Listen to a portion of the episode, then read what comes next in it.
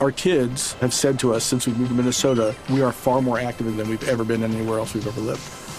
Moving to Minnesota opened up a lot of doors for us. Just this overall sense of community, of the values that, you know, Minnesotans have. It's a real accepting, loving community, especially with two young kids.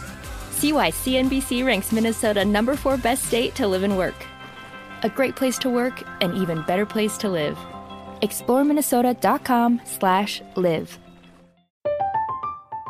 I'm Katya Adler, host of The Global Story.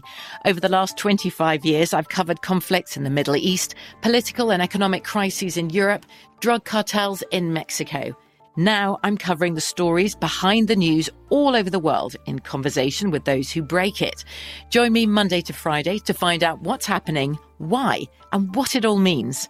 Follow the global story from the BBC wherever you listen to podcasts.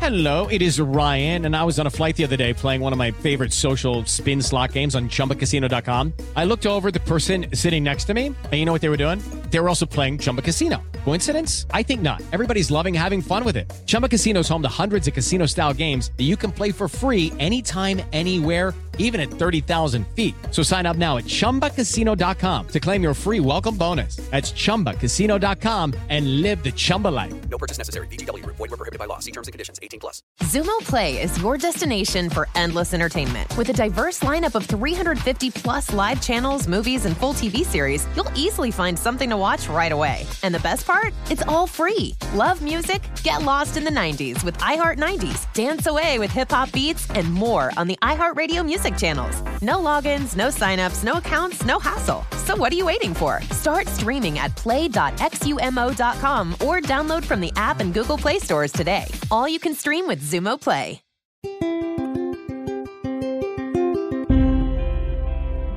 On this episode of Newt's World, I was really intrigued recently when I came across the February 7th report released by the Heritage Foundation entitled Combating Big Tech's Totalitarianism A Roadmap.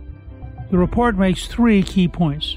First, the growing symbiosis between big tech and government gives these companies undue influence over America's daily lives and undermines our rights. Second, big tech has increasingly exercised pervasive control of information and access to the digital space in ways that undermine freedom and a functioning republic. Third, it is time for aggressive reforms to ensure that big tech is held accountable, provide scrutiny and oversight, and constrain its ability to reshape society. Like many of you, I've seen what big tech has done in the last two years to silence voices they don't agree with. From President Trump being permanently banned from Twitter on January 8, 2021, to the latest efforts by Spotify employees to censor podcaster Joe Rogan for his content. Big tech is more like a big government overlord deciding what information you are allowed to see. Here to discuss her report and talk about what needs to happen next, I'm really pleased to welcome my guest, Kara Frederick, Research Fellow in Technology Policy at the Heritage Foundation.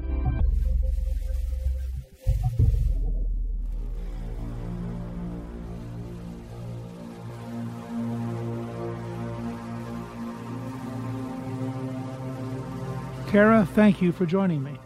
Thanks for having me, Newt. As I understand it, you worked for Facebook and helped create and lead Facebook's global security counterterrorism analysis program. And you were also the team lead for Facebook headquarters regional intelligence team in Menlo Park, California. When did you work at Facebook? So I was there in 2016 all the way through 2017. So there when Donald Trump was elected, there was a big push at the time to look at what terrorists did on these digital platforms. So there was a big hiring push at Facebook to sort of get people who'd spent time in the intelligence community, people who'd done actual counterterrorism work, especially in the digital space in one of these three-letter agencies and bring them over there so we could bring that know-how over to Facebook and effectively help them learn how to do this on the platform. What surprised you about that experience? Oh, I'd say the first thing, you know, I used to work at a place called Naval Special Warfare Development Group. So I was working at a command, you know, I'd been to Afghanistan three times. I was sort of bleeding red, white, and blue at the time. And so I got there and I sort of expected everybody to come from that similar foundation. I was at Menlo Park headquarters in California, and I had thought that there would be at least some recognition of the uniqueness of America and its exceptionalism and a recognition and gratitude really for the American system and all of these companies growing up and flourishing within our distinctly American system. But I'd say the thing that struck me the most was they just really didn't think about it. I'd say they took it for granted. And there was a decided lack of gratitude there about America itself because we were a global corporation, right? We weren't necessarily an American company, even though we were incorporated in Delaware. We were responsible to a global constituency and we were always trying to grow outside of America. Now, Facebook, around 90% of their user base is outside of the US and Canada. So, I mean, they are thinking in terms terms of a global cognition rather than a this is America, what can we do that is in America's interest? That was the number one thing that struck me going from the Department of Defense all the way to Silicon Valley. So, in that sense, these are global companies that happen to have headquarters in America, but they're not American companies that have a global reach. That's exactly what I experienced, and I think these past few years have really borne that out. There's no better demonstration, really, of that than the new Twitter CEO who took over for Jack Dorsey, who basically said, mm, the First Amendment is not really a guiding principle for us. It's not something that we're responsible to. So I think that really tells you all you need to know about what's going on and sort of the hearts and minds of a lot of people in these companies. Not all of them, there's some patriots, but at the same time, I would say the prevailing ethos is that of a global corporation where we are a global company. Before you came to Heritage, between your time with Menlo Park you became a fellow for the Technology and National Security Program at the Center for New American Security. Was that sort of comforting to get back into a place where people actually thought defense mattered and national interests mattered? It really was, to be completely honest. I mean, I would go to the coffee shops in Menlo Park and Redwood City and Mountain View, and all people wanted to talk about was their product and shipping their product or getting a job at Facebook or the latest thing that they came up in terms of design. And to me, it was unfulfilling, right? There wasn't that geopolitical awareness that I had felt my entire life in DC. Heck, you know, going to Afghanistan multiple times will force it upon you if it's not top of mind. So it was comforting to really use sort of the technical proficiency I gained, not just in the Intel community, but applied to Facebook, and then come back and say, hey, there's a set of emerging technologies that are really going to matter for national security going forward. And if we don't help write the rules of the road now, our enemies are just going to run roughshod over us. So thinking in those terms instead of just helping design products and tools and shipping them and iterating and designing and shipping again. I think that to me was really where my heart was. And it was reassuring that people still cared about the national security implications of, say, what the CCP is doing with their artificial intelligence development. I want to take two detours before we get to the domestic implications. First of all, when you look back on your Afghan experiences, and then you look at how we left Afghanistan, what's your general thinking about how Afghanistan is going to evolve now? And what's your reaction, having watched the sacrifices we made, to then look at the sort of chaotic way in which we ran out of the country? Sir, it was devastating. I mean, between my father, my husband, and I, we have 20 deployments between the three of us. You know, we all sort of came of age, except for my dad. That was the tail end of his career as a Marine. But we all sort of came of age in the war on terror. You know, I was in high school when we watched the towers fall. My husband, same thing. So it was just to see and to devote your best years to 20 years of just being at war and fighting and, really believing in the mission at the time. You know, on a personal note, just simply devastating. On a policy note, I mean, to me, this was a absolute dereliction of duty, right? McMaster, I remember that book used to sit on the shelf of my father's bookcase, and I was always thinking, never again, you know, this is never going to happen again because we know too much. We know too much about the Vietnam disaster, etc. But history again is repeating itself and it was a botched withdrawal. It was entirely preventable by the biden administration. And in my estimation it stomped on the sacrifices that so many people made giving their lives for and not just in a sunk cost fallacy kind of way but we had the opportunity to at least have a foothold there that China is now encroaching upon with Bagram Air Force Base, and we gave it up. So it was an unforced error in my estimation, and I would be devastated to see it repeated again. Your dad was a Marine. Did he come in after Vietnam? He did. Because there are some very eerie similarities, and I do think McMaster's book on dereliction of duty has some parallels in the way in which the chairman of the Joint Chiefs and the Secretary of Defense failed to really communicate clearly to President Biden the dangers he was running and the likelihood of a disaster. The other question I was going to ask you about, just in general terms, is as great a threat as some of the American domestic companies are, what's your reaction to the scale of the Chinese effort in this space? Oh, I'm very, very concerned. I think it starts as, you know, you have to recognize this is an adversary. You know, this is not a friendly competition whatsoever. No, when people tell us who they are, when the CCP tells us who they are, we have to believe them with their plans for basically leading the race in AI by 2030. Everything that they're saying, I think we do, to a degree, have to take it at face value because they, to be honest, have put their money where their mouth is in terms of their investment in artificial intelligence development development. These are technologies that are going to underpin all of the warfighting technologies going forward. When you talk about drone swarms, when you talk about autonomous weapons, when you talk about even quantum computing, you know, all of these technologies, China is really investing in them in a way that I don't think we've been very serious. There are people who understand the threat, but I take it very seriously. I think China clearly we're leading in, in certain areas like the design of chips and whatnot. And if you look at sort of the AI research papers have come out, you know, our quality tends to be better, but they are surging almost to parity with us. And I think that we need to be careful and look where they're investing all of their money, their personnel, their largesse.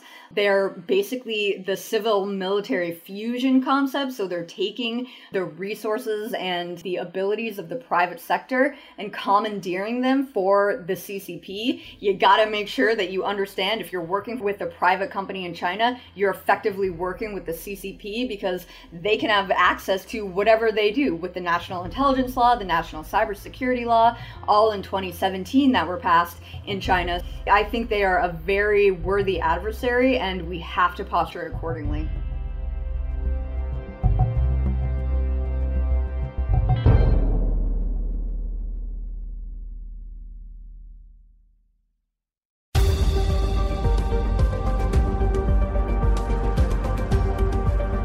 So, given all that background, what brought you to Heritage?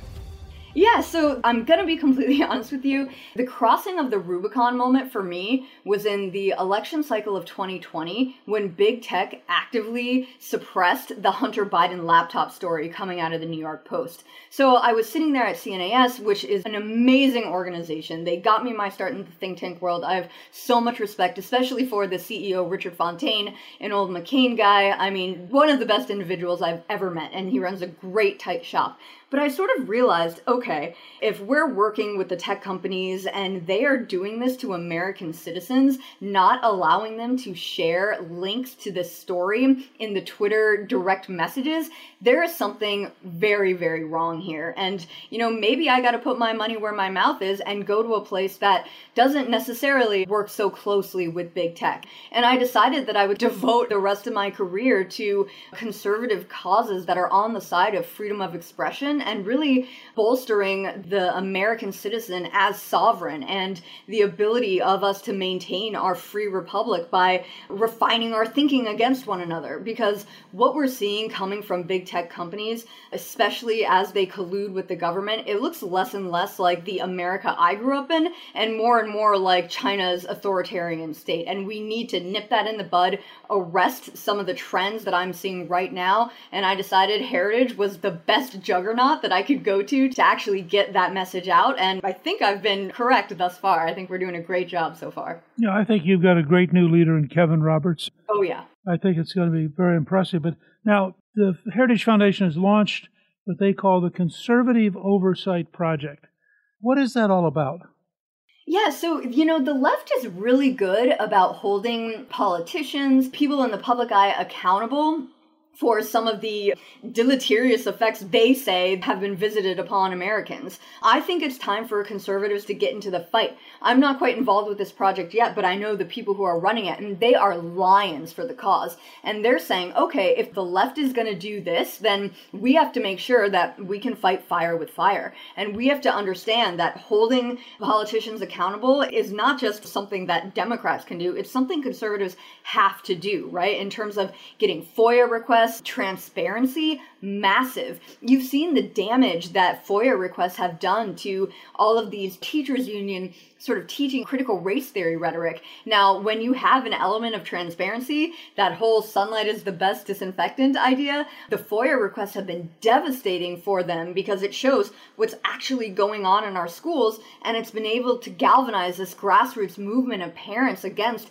what's going on in terms of the indoctrination of our children. So I think using some of those elements is going to be critical to what the Oversight Project does and just really hold the Biden administration, especially accountable. For instance, you look at something like flying illegal immigrants into the country in the dead of night. The American people should understand what's happening. They should know about it. They're doing it in secret for a purpose. So I think it's things like that that we can help bring to light for the American people so that we can actually have a stake and a voice in our government and not just be shrouded in silence when the Biden administration covers our eyes.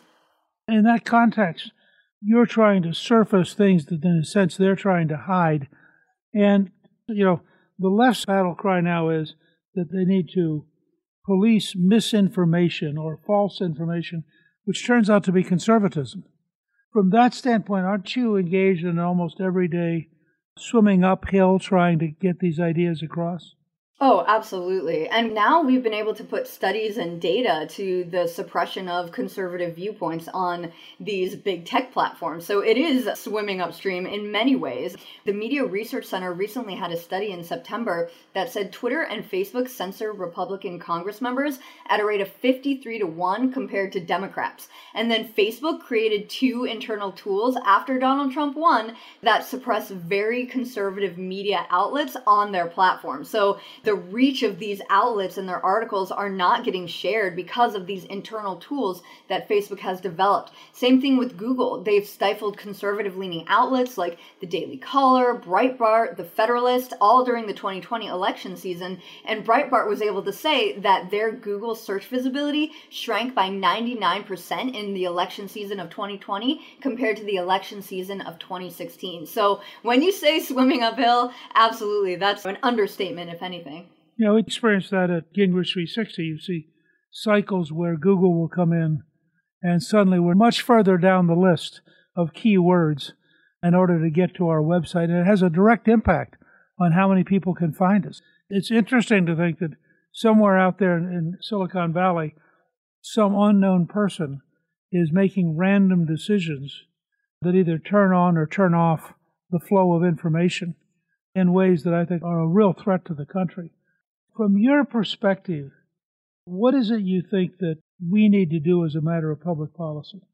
Yeah, I think there's many ways to sort of redress what I call the imbalance between these tech companies and their users. And so we at the Heritage Foundation, I think first and foremost, the ethos that should underpin everything we do is that we are going on offense. So we effectively are going to war against big tech, and we've developed a roadmap to what that looks like. And you talk about the policy options, so I can run through some of those, but there's also other elements here too. There's state legislatures, state attorney generals, there's grassroots citizenry, there's tech founders who maybe haven't yet started tinkering in their garages, but I think we need to sort of look at it as a myriad of tactics. We need to diversify our tactics, with policy just being one element. But concerning policy, because we're in Washington, D.C., and that's the water that we swim in now, I think Congress and relevant federal agencies, I think they should enforce antitrust laws and reform them where necessary. I think they should scrutinize big tech's business models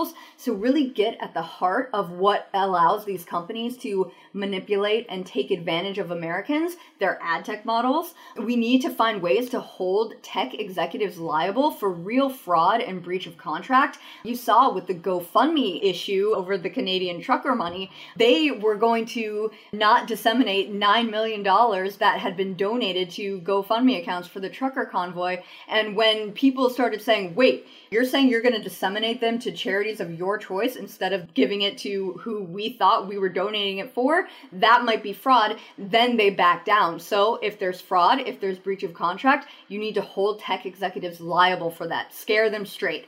And then I think you also need to require transparency, like we talked about. Content moderation practices transparency. When they make mistakes, they should admit it to the public, as well as algorithmic transparency. What are the impacts of these algorithms on users? And then data transparency. How are they collecting this data? How are they using the data? Who are they sharing it with? When and for how long are they storing this data? There should be truth in lending like there are in other sectors, so truth in dealing with data. That is critical.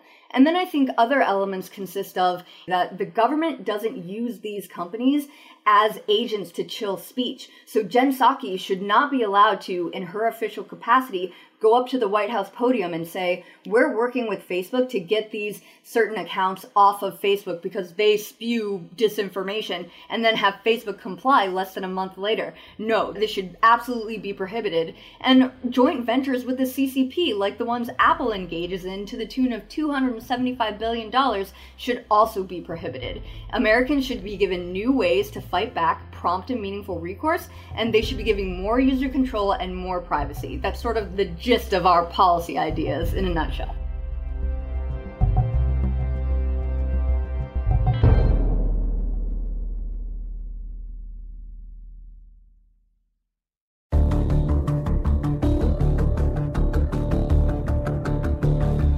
This issue of reforming Section 230, which was originally created in a pre internet world, can you walk us through what it is now and what you think it should be? Of course. So, Section 230 refers to the section of the Communications Decency Act of 1996 where it basically shields these tech companies. It gives them immunity from civil liability for removing objectionable content or lascivious content. We'll just call it what it is porn and child exploitation and whatnot. But there's a clause in it that says they can remove with immunity from civil liability content that's otherwise objectionable. And they've taken that to mean all sorts of things, right? The things that you and I consider mainstream conservatism, like the New York Post Hunter Biden laptop story, that kind of thing. We as Americans can't sue them, or we can try, but we're going to lose in a court because of Section 230. And then, as Clarence Thomas has said, over the years, the courts have interpreted this to involve a, a sweeping immunity. So they've basically gone overboard. I say tech companies were given an inch. The purpose was arguably pretty noble. These are the 26 words that created the internet, according to some scholars, but they've been given an inch and they've taken a mile. So it's time to, in our estimation at the Heritage Foundation, reform Section 230. And what you do is you say that we can strip immunity from tech companies if they censor based on political views or other views protected by the Constitution as clearly outlined in future legislation. So you have to basically say you don't get that freedom uh, from the people clamoring for recourse if you censor based on political views. You're going to be opened up to lawsuits if you censor as wantonly as you have been, especially based off of, you know, people just engaging in critical thinking on their platforms. I was speaker when we passed this. And our interest at the time was helping get off the ground this revolution in capabilities. And we wanted to enable them, for example, to block child pornography. I don't think any of us at the time thought through the notion that it would become almost an anti American kind of totalitarian tool that would begin to pick winners and losers based on ideology. I would strongly support reforming Section 230. You know, I had an interesting experience the other day. I wrote a good friend of mine, Herman Pirchner, who runs the American Foreign Policy Council. And because I'd noticed that in Russia, there have been very significant letters and other outcries against Putin invading Ukraine. And I wrote and I said, wouldn't this kind of make Russia an authoritarian state where China is a totalitarian state? Because you couldn't imagine anybody in China doing the sort of things that people are getting away with in Russia. And he wrote back and said, That's right. He said, You still have independent centers of power that Putin actually can't take head on. And they do, in fact, limit him, whereas Xi would disappear you and you just wouldn't exist. It's a fascinating difference. And it seems to me that, unfortunately, many of the elements of big government in this country, combining with elements of big business, come closer to tolerating and accepting the Xi Jinping totalitarian line. And that it's amazingly dangerous because once somebody asserts the right to say, well, now your ideas don't count, then the next person can decide their ideas don't count. And pretty soon you're down to, you know, one person defining what we believe. I mean, do you worry about that kind of creeping totalitarianism? Oh, absolutely. And that's why we titled the paper Combating Big Tech's Totalitarianism, because this was evocative of Rod Dreher's piece, right, where he talks about soft totalitarianism in his book Live Not by Lies, based off the famous Solzhenitsyn quote, right? One word of truth outweighs the whole world. Because right now, Americans are being forced to lie by these tech companies working hand in glove with the government. And that is what I'm worried about. That nod, the politicization of everything as totalitarianism, as companies fuse with the Biden administration and prevailing leftist ideologies that has sort of captured every institution, we're seeing the manifestation of this today. You can't say that a man is a man and a woman is a woman on Twitter without getting kicked off. Representative Jim Banks had this experience. A Christian commentator Allie Beth Stuckey had this experience. And this is also the line coming from the Biden administration. And I'll get more granular in terms of why we're saying this fusion of leftist ideology as propagated by the Biden administration and Democratic politicians writ large and tech companies matter. Because when Joe Biden in January January addresses a COVID lecture and says, I'm appealing to tech companies. You have to do more to get disinformation off your platforms. What the Surgeon General said in July, the day after Jen Psaki got up to the podium and said, We're working with Facebook to do more, Surgeon General said the same thing, said his office is also working with Facebook. These are agents of the government. DHS Secretary Mayorkas said the same thing with regard to elections. So it's not just COVID misinformation or COVID related ideas, but it's questioning the election. It's asking for election integrity to be intensified. It's pervasive. Again, it's gender ideology. You can't talk about biological sex in a way that is truthful. And these tech companies are enforcers of what the Biden regime is saying is the only acceptable line of thought. You know, there's a reason why Ron DeSantis said that big tech is the censorship arm of the Democratic Party. And when Parler was kicked off by Apple, Google and Amazon Web Services, which is the real story here. That was started by Michelle Obama talked about it, sitting Democratic politicians talked about it. So that pressure from the government, it absolutely matters when it comes to the policies and the practices enacted by these tech platforms. And it's bleeding over into companies beyond the big tech companies and social media to online fundraising, payment processors, email delivery services, internet service providers. It's every facet of your life, and that equals totalitarianism. You know, it's very sobering to watch the Canadian government overreact to the truckers. An announcement yesterday that if you allowed the truckers to use one of your trucks, your company could lose its insurance, it could lose its license, the government could freeze its bank account. All of it, by the way, without going to court, without getting a judge, just the arbitrary decision of bureaucracies which is very similar to the Chinese model, I think. I was surprised at how open and blatant. I always think of Canada as a sort of friendly country, and this is a level of ruthlessness I don't know of any other Western country that has shown quite the willingness to get right into your personal life and destroy you. And that's what they were saying yesterday, is that basically we will destroy you unless you obey us. Well, Newt, this should be extremely worrying because while Trudeau pulled the trigger first on the Emergencies Act, all of the underpinnings are here in America of the same kind of thing. It's normalizing the targeting of mainstream citizens with counterterrorism tools. So we saw this with the most recent Department of Homeland Security bulletin that said, you know, Americans that share misinformation, disinformation, or malinformation on social media are subject to be treated as terrorists. That should send a chill down everyone's spine. And we've seen it with the National School Board Association, with the letter they wrote in tandem with the White House to Merrick Garland that basically said, parents who object to the teaching of critical race theory in their schools should be treated as domestic extremists. There's a couple other examples here, like the DOJ starting a domestic terrorism unit that looks at anti authority or anti government ideologies. And uh, to me, you know, all classifying people who just maybe want to question where the government is going, some of these policies that we should be skeptical of, yet now we're going to be labeled terrorists. The Canadian government did it first first, but I think, alas, it is actually going to come here too. Yeah, it's almost like the elites all across the Western world are desperately trying to suppress the incorrigibles, the blue collar workers, the people who don't automatically salute the new left wing flag. And it's fascinating as a historian. I find all of this kind of astonishing. I want to really thank you for joining me. I think your new report, Combating Big Tech's Totalitarianism, a Roadmap, is a must read for everyone concerned about big tech's overreach and what we need to do to reform the system. We're going to include that in our show page. And I hope as you do further work that you'll come back and keep briefing us because this is going to be a very important and I think very rapidly changing battlefield.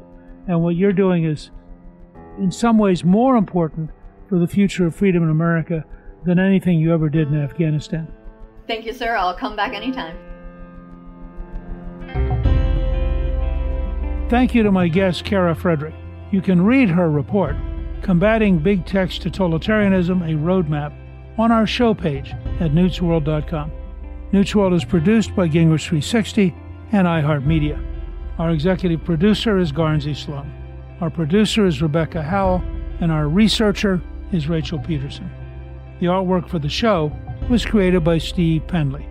Special thanks to the team at Gingrich 360 if you've been enjoying Newt's World, I hope you'll go to Apple Podcasts and both rate us with five stars and give us a review so others can learn what it's all about. Right now, listeners of Newt's World can sign up for my three free weekly columns at gingrich360.com slash newsletter. I'm Newt Gingrich. This is Newt's World.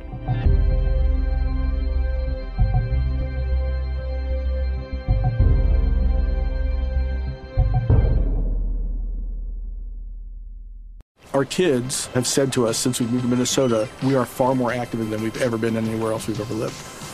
Moving to Minnesota opened up a lot of doors for us. Just this overall sense of community, the values that, you know, Minnesotans have. It's a real accepting, loving community, especially with two young kids.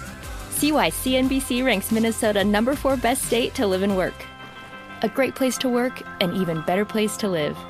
ExploreMinnesota.com slash live. I'm Katya Adler, host of The Global Story. Over the last 25 years, I've covered conflicts in the Middle East, political and economic crises in Europe, drug cartels in Mexico. Now I'm covering the stories behind the news all over the world in conversation with those who break it. Join me Monday to Friday to find out what's happening, why, and what it all means. Follow the global story from the BBC wherever you listen to podcasts. It's time for today's Lucky Land horoscope with Victoria Cash. Life's gotten mundane, so shake up the daily routine and be adventurous with a trip to Lucky Land. You know what they say your chance to win starts with a spin. So go to luckylandslots.com to play over 100 social casino style games for free for your chance to redeem some serious prizes. Get lucky today at luckylandslots.com. Available to players in the U.S., excluding Washington and Michigan. No purchase necessary. VGW Group, void were prohibited by law. 18 plus terms and conditions apply. Xumo Play is your destination for endless entertainment. With a diverse lineup of 350 plus live channels, movies, and full TV series, you'll easily find something to watch right away. And the best part? It's all free. Love music? Get lost in the 90s with iHeart 90s, dance away with hip hop beats, and more on the iHeartRadio music channels. No logins, no signups, no accounts, no hassle. So what are you waiting for? Start streaming at play.xumo.com or download from the app and Google Play stores today. All you can stream with Xumo Play.